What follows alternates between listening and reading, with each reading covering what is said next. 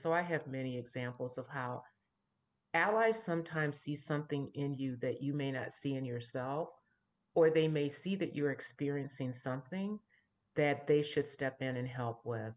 Um, I received a text after all of the shootings that that took place in upstate New York a few months ago from one of my um, white allies. And he said, "I'm here if you need me." That's all he said. Right? So they open up a door and they leave that yeah. door open to be there in case you need to step through that door. Hi everyone, welcome back to the All Inclusive Podcast. On today's episode, I'm joined by Cheryl Kern, Vice President of Diversity, Equity and Inclusion at MillerKnoll. In this episode, we explore the vital role of allyship and sponsorship in promoting diversity, equity and inclusion. Cheryl sheds light on why allyship is critical for promoting diversity and inclusion in the workplace and the community, and we discuss the differences between mentoring and sponsorship. Cheryl also reveals the impact of her successful sponsorship initiatives, which she's been a part of. As always, before jumping into the video, make sure to hit that subscribe button, turn on your notification bell, and follow on your favourite podcast platform so that you never miss an episode. That being said, let's jump in. Hi, Cheryl. Hi, Natasha. How are you today? I'm so good. How are you? I'm doing well. Thank you. Oh, lovely. So um, thanks again for joining me today. I'm really looking forward to this conversation. Um, why not tell our listeners a little bit more about you and your journey to where you are today? You know, first of all, thank you for having me. I really appreciate the opportunity to share.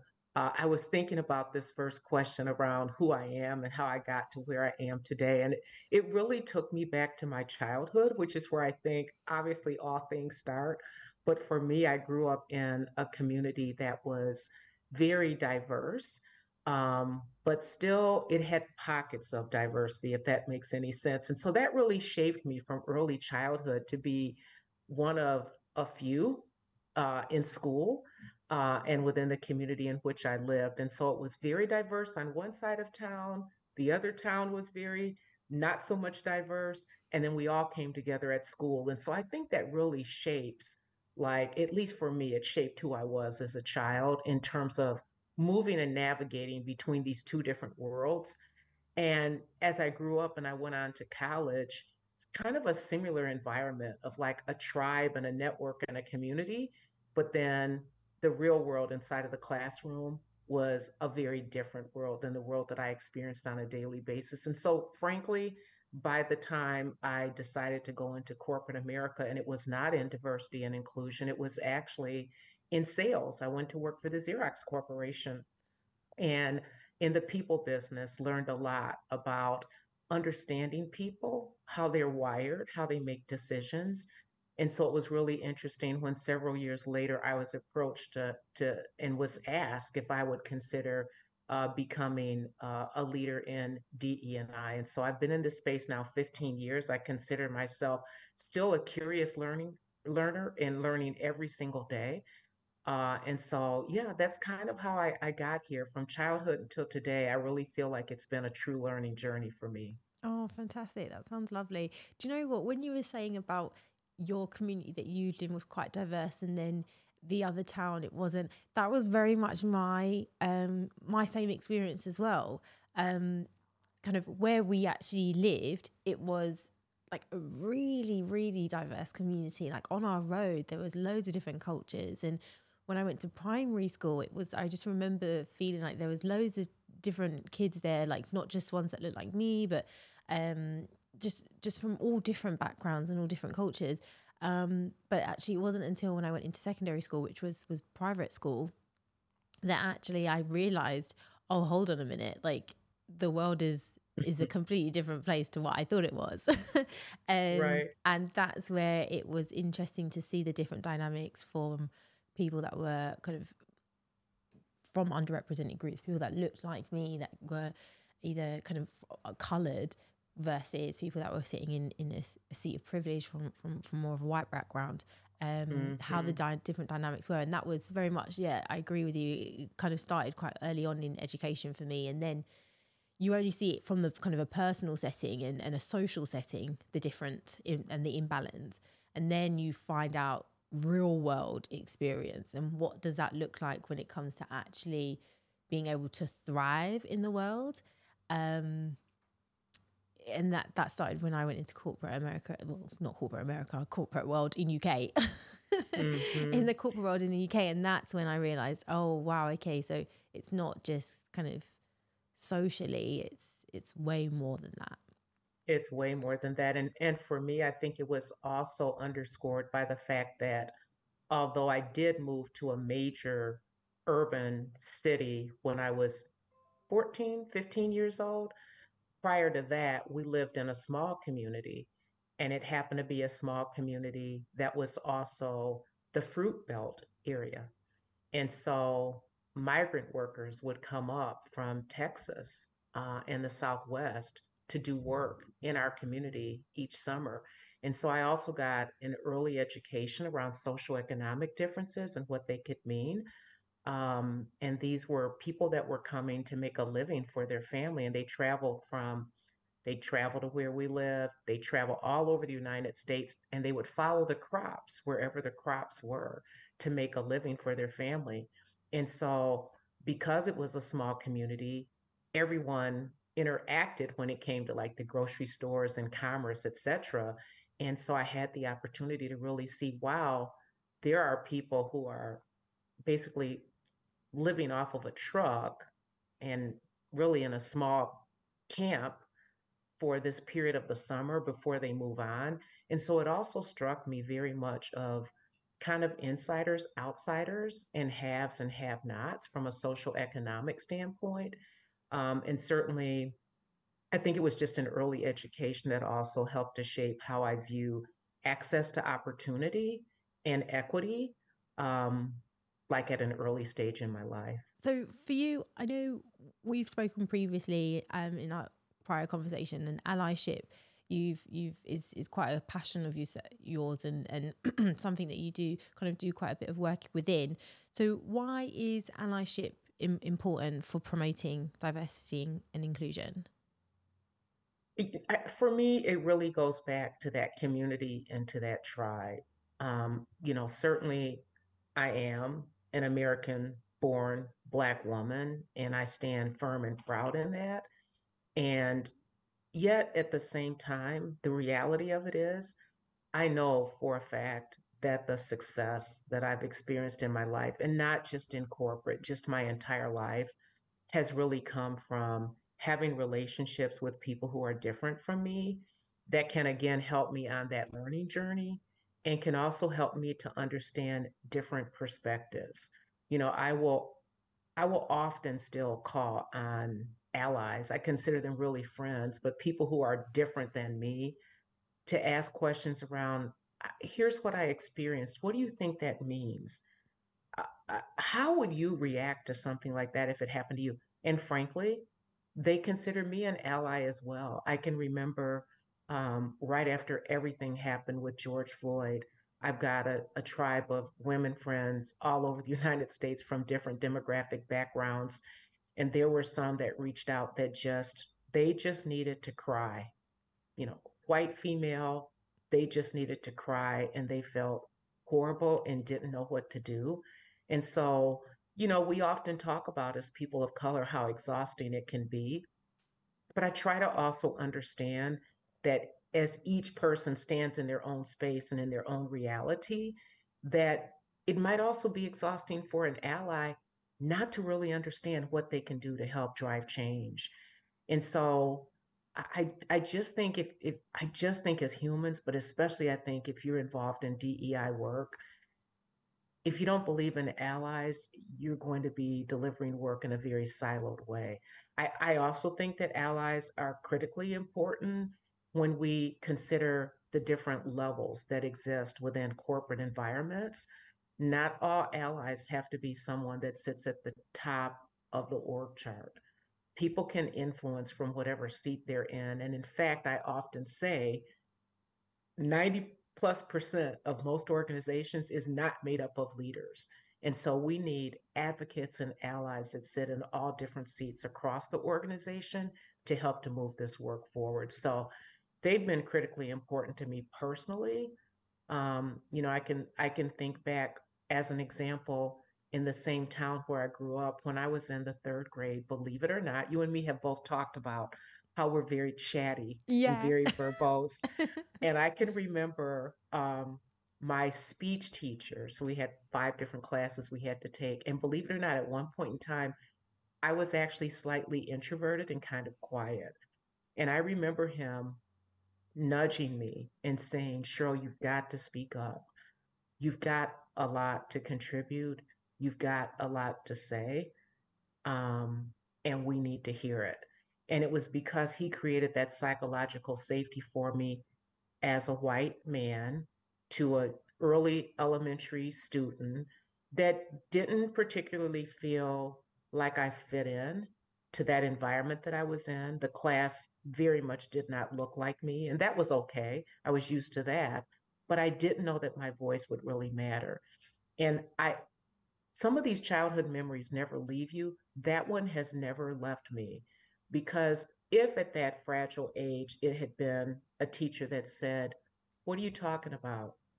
Yeah. I don't understand. Mm. But instead, that wasn't it. He was gently nudging me um, to c- come out of my shell and to speak up. And as my mother used to say, I'd never shut up after that because it- Where is this teacher? I don't know whether we should be like, yay, or mm. no, do you realize joking. What you did to the world? Yeah. But I mean, that was an early example of allyship. Um, and there was nothing in it for him except that he was being just a great teacher. But it has lasted with me all of these years. And so I have many examples of how allies sometimes see something in you that you may not see in yourself, or they may see that you're experiencing something that they should step in and help with. Um, I received a text after all of the shootings that, that took place in upstate New York a few months ago from one of my um, white allies. And he said, I'm here if you need me.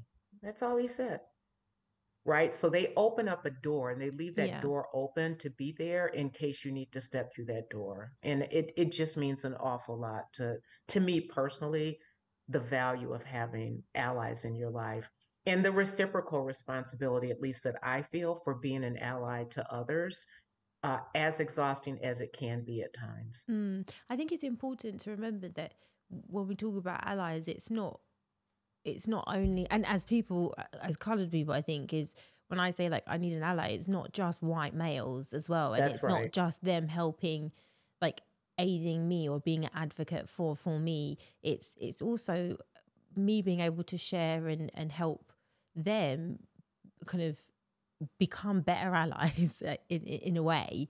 Um, and as you said, it's, it's kind of a, it's an exchange. It's it's a relationship. It's not one-sided. Um, That's right. And I think it's important because we, we all have relationships um, with all kinds of, of different people. Like, and it's it's the ones that are two ways that I feel like are the ones that thrive and, and the ones that are the strongest. I know for me personally, anyway, all of my great friendships are all with people that I know that I can lean on them when I need help, and they can also lean on me. Um, and the ones where I felt that they were one-sided, well, actually, they didn't last for very long. Um, That's so, a yeah. really good point. Yeah. That's a really good point, Natasha. And and to your point, they are strong relationships, and not all relationships are always rosy with pink clouds. And I, I can remember there have been a few times where I was just like, I can't talk to you right now. I'm not in the headspace to actually bring value to this relationship. I need a minute to just breathe and to think and to come back, because allies should never be um, shamed and blamed. That's not what this is all about for me. Um, but sometimes as people of color, as you know, we feel things deeply. And for me, it matters out of respect for those relationships. Um, not to make someone feel worse about a situation than they may already feel, but to kind of step back and to take a deep breath. So I, I value those relationships. I really do. So how do, in, in your opinion, how do allies, how can allies kind of work through their own biases and privileges when they're kind of, in order to really be effective allies, basically. So if, if take a white male, for example, if he's sitting here saying, right, yeah, I, I want to be an ally, I want to be an advocate for women and, and for people of colour, how do kind of, how do they work through their own privilege in order to do that effectively? I, I think it, they have to really move beyond talk and take action. A couple of a couple of ways that I've seen this effectively be kind of acted on is people who are in majority populations, or, you know, to your point, an ally doesn't have to always be a white male. It could be somebody who's differently abled. There could be just another dimension, right? It could be L G B T Q plus. What I have asked people to consider is going out into communities of difference and finding some entity, organization, alliance that you can affiliate yourself with to immerse yourself truly in the experiences of what it's like to be different. To me, that's a real tangible act where people can not just hear, but they can feel another's experience. And you know yourself, Natasha, the the strong like education that would result from placing yourself into the middle of a community that's so different than you, that you have to be brave, right? That takes a lot of courage. But if you're really serious about wanting to develop and grow as an ally, that's that's one way. Uh, probably a little bit less courageous is I encourage people, and I do it myself, I'm constantly reading. I encourage others to do the same. Wonderful podcasts like this one that you have are great sources for people to learn from. There's just, you know, there's such a volume of information that's out there. It's endless stream of information that people should actually be tapping into to better uncover and discover like what it's like to be in someone else's shoes. So those are just a couple of examples. I often encourage people inside of our four walls or the screens that we're in, the spaces that we work in, to just set up, set up a meet and greet, a virtual chat with someone who you don't even know. Yeah. Someone who you want to get to know, yeah. And just say, I just want to get to know you. Yeah. yeah so those that. are two or three ways. No, no, I love that. And if in, in all honesty, in starting the podcast, I mean, that was, that was one thing that I did and and I have still do and I still continue to do is literally just reach out to people and to say, hey, like, I love what you're doing, I really want to learn more, um and those conversations then turn into conversations that we we have now, and I can share with with even more people, um because I think it, as it goes to your point, it, education, like just educating yourself, learning more, uncovering and discovering, I love that. Um, more is only going to be better. Like, you'll only be better in in how you treat others and ensuring that you treat others respectfully and inclusively, I think. There ha- and there has to be an accountability there, though, because I think all of us are a little bit um, weary of those that may look at allyship from just a performative lens, as opposed to truly... You know, if you talk to someone that says, I want to be a strong, and six months later you talk with them and it's like, so tell me, what have you discovered since the last time we talked? And yeah. It's like, uh, I still want to be a strong ally. You're like, okay. Okay. okay. Got it. So we'll swing got back it. again in another six months, right? And there's going to be more progress, right? no, no, that's, that's, that's a good point. Yeah. Accountability. But for, so what does, what do you think, what does that look like? What, what is a way that, an effective way to hold yourself accountable? I, I think it's to just step right into it. And, and as I was even saying that, I, I, I have to say in all seriousness, I know it takes courage, right? I, I, I know that it takes, you have to be resilient um, to actually step into those unknown spaces where there could be initially a limited amount of psychological safety, right? So yeah, it's easy for you to say, Cheryl, that I should go off into some community that I've never been in or go to some organization that may not even want to have me there. But I think the accountability in and of itself is not so much were you successful, but did you take the active step of trying to show up in a very intentional way? That just, that just means, to me personally, that counts a lot, because that's, that speaks to your intent, that you're trying to make an impact. And then on the other side, people have to be welcome. They have to open up doors. They have to meet you where you are to allow you to make an impact. But I think the accountability really starts with that first step of saying, hey, I'm going to step out here and I'm going to try and do something different. I do think in corporate spaces that allies have a responsibility from an accountability standpoint to continually be holding themselves like up to the task of not allowing time and space to interfere with carving out time to be an ally. And it's so easy in the day, daily lives that everyone leads for people to say, I just don't have time for that. So I think another simple demonstration of accountability is, I make time for this. Mm. I don't care if that's fifteen minutes once a month. I regularly make time to focus on allyship. Yeah, that's that. That's I agree. I think that's I. I like that idea. Like, is it's just really shelling out the time and just taking a step, taking some form of action. And like you said, it doesn't necessarily have to be successful. I think that's a, a really great. great advice there, is that at least you you tried, like you you took this the first step. Um that's all you can ask for, really, is for people to try. Um and then even if things don't go your way, at least you can learn from failure as well, which is an important aspect, which I think f- many people forget, is that sometimes by failing, it's probably may, may well be the best thing that could have happened. Um true. Do you know what I mean? So I find, what's that saying? There is a saying,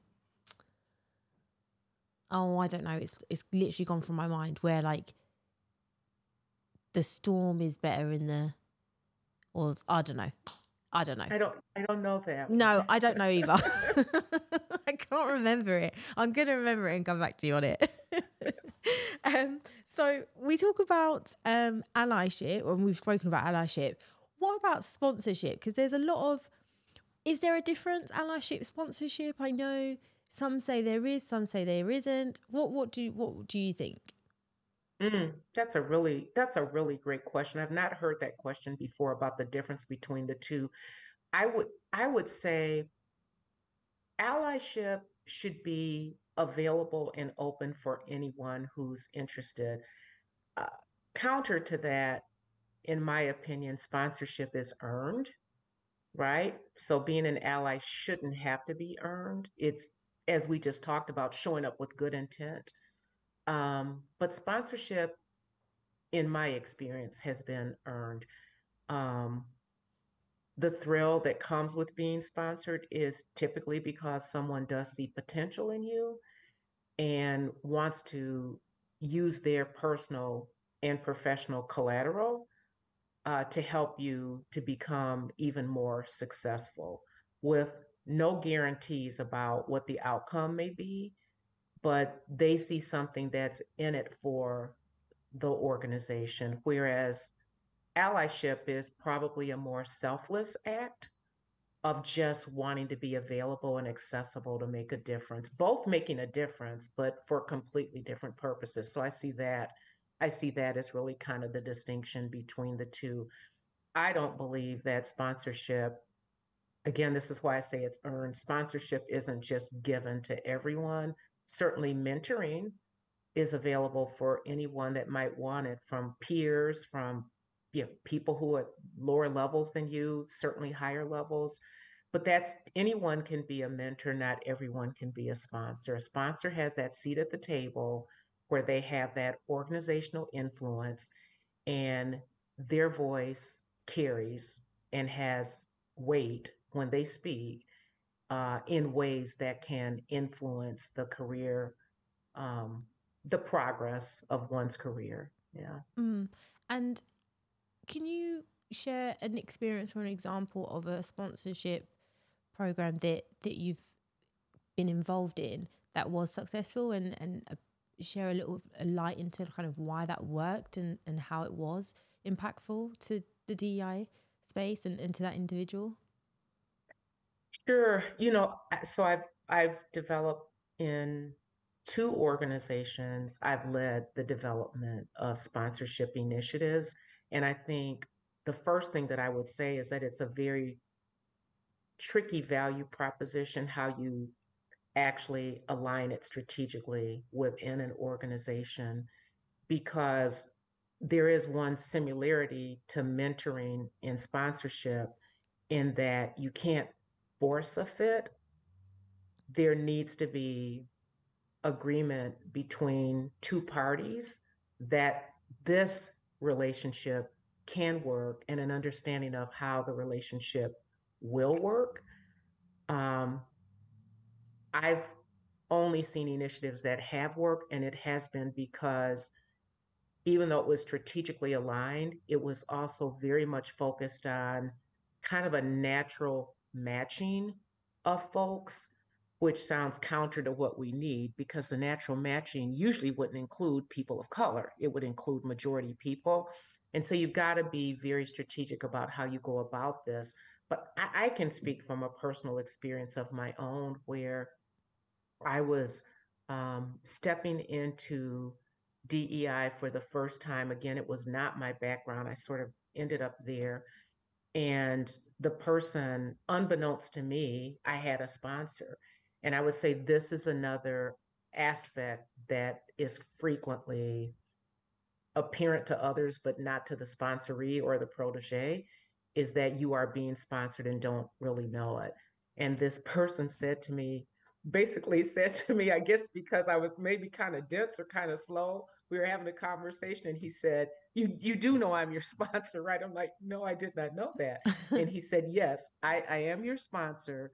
And um, I have plans and ideas that I'd like to discuss with you, but yes, I am your sponsor. And I can remember, and I was like, thank you very much, because I really didn't know what it meant. But I can remember a distinct example where I was in my role, just performing my job. And then all of a sudden, my leader came to me and told me that a decision had been made. They wanted to make sure I was comfortable with it, that I was picking up an additional responsibility and team. A small team. I've never had a really huge team, but team um, to lead. And I was like, that is really awesome. And she kind of told me the facts to it. And in my mind, I had to sort of hope something like this might happen. And I think I had even mentioned it to her in passing. Well, it was a couple of months later that I came to understand that my leader didn't have anything to do with it at all. That because my sponsor had a great amount of influence in a different space than her, um, he had worked with a few other people and had met with her and had proposed this to her, and as in terms of me taking on this additional responsibility. And as he shared with me, it was such a logical evolution of my role that it made sense. I also then learned later, not from him, but from someone else that was in the room, that my leader had pushed back and did not want me to have the additional responsibility. She's too new, let her get acclimated, not quite sure she's ready. And so I personally felt the impact of sponsorship and what it can mean to have somebody that has that seat at the table and knows how to leverage their voice. Mm-hmm. And and I've done the same for many in my career, because Natasha, I will tell you, I am very much a believer that we have to pay it forward, that we have to take all the great benefits that we've received and all the lessons that we've learned. Uh, I was just on a call this morning with a group of associates, and I sent them a note right after we hung up, which was just before this this podcast. And I reminded them how much they inspire me every single day and how proud I am of all the work that they're doing. And most of them would tell you that I have sponsored them. And, and often sponsors are doing that. They're taking a back seat. You don't know that they're there, but you know something is happening and something good is happening. Yeah, yeah. No, that, yeah. They're also the ones that give you the candid feedback. I can remember this same sponsor saying to me, you need to stop doing this one thing.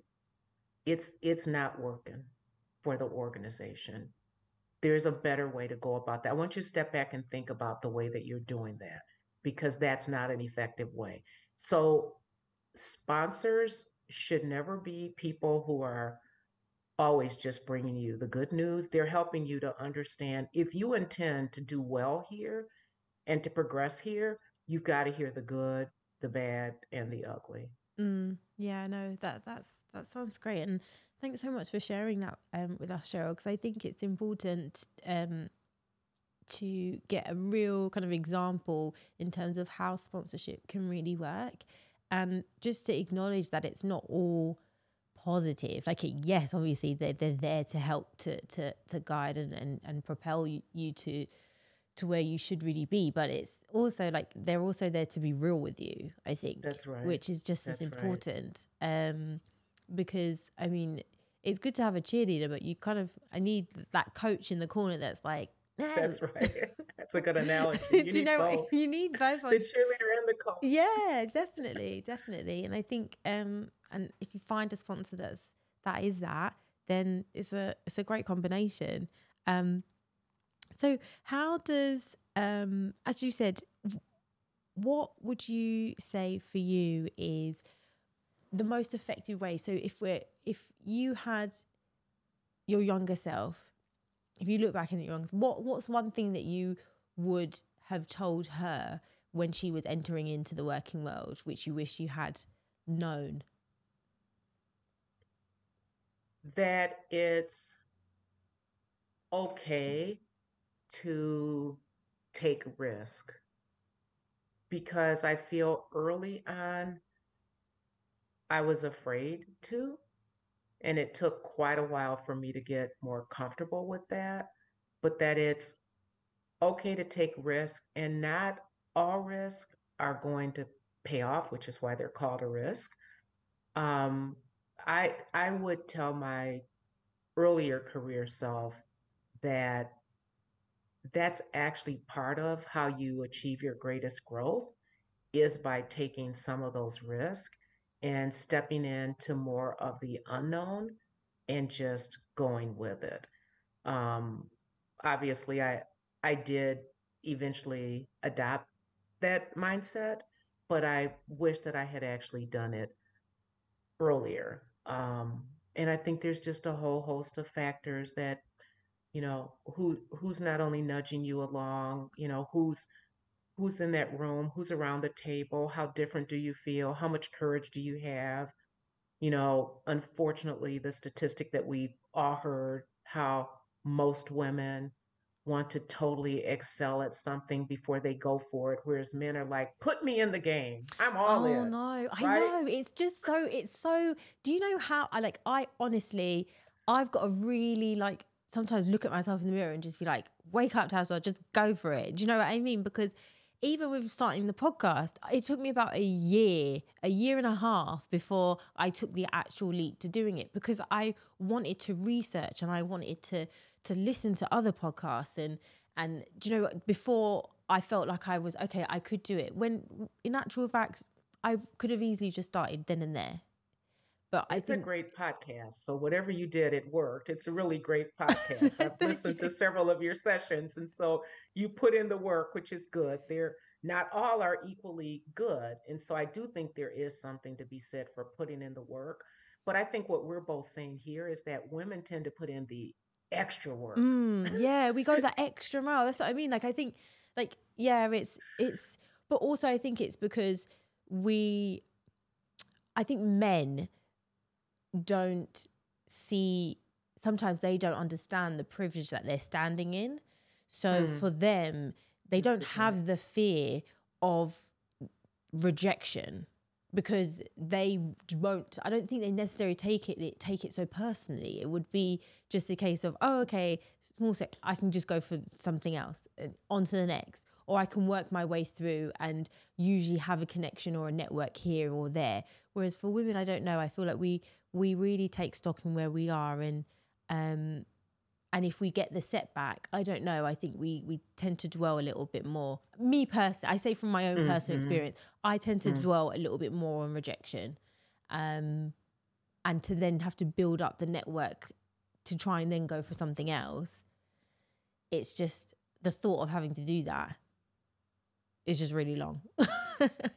And sometimes these are stories that are in our heads that we're telling ourselves that aren't true. Mm. And I, I, yeah, I, I will just leave it at that. I, I think you've experienced that. Like you said, you could have just gone for the podcast sooner, but you didn't. So there's a story that's going on in our heads.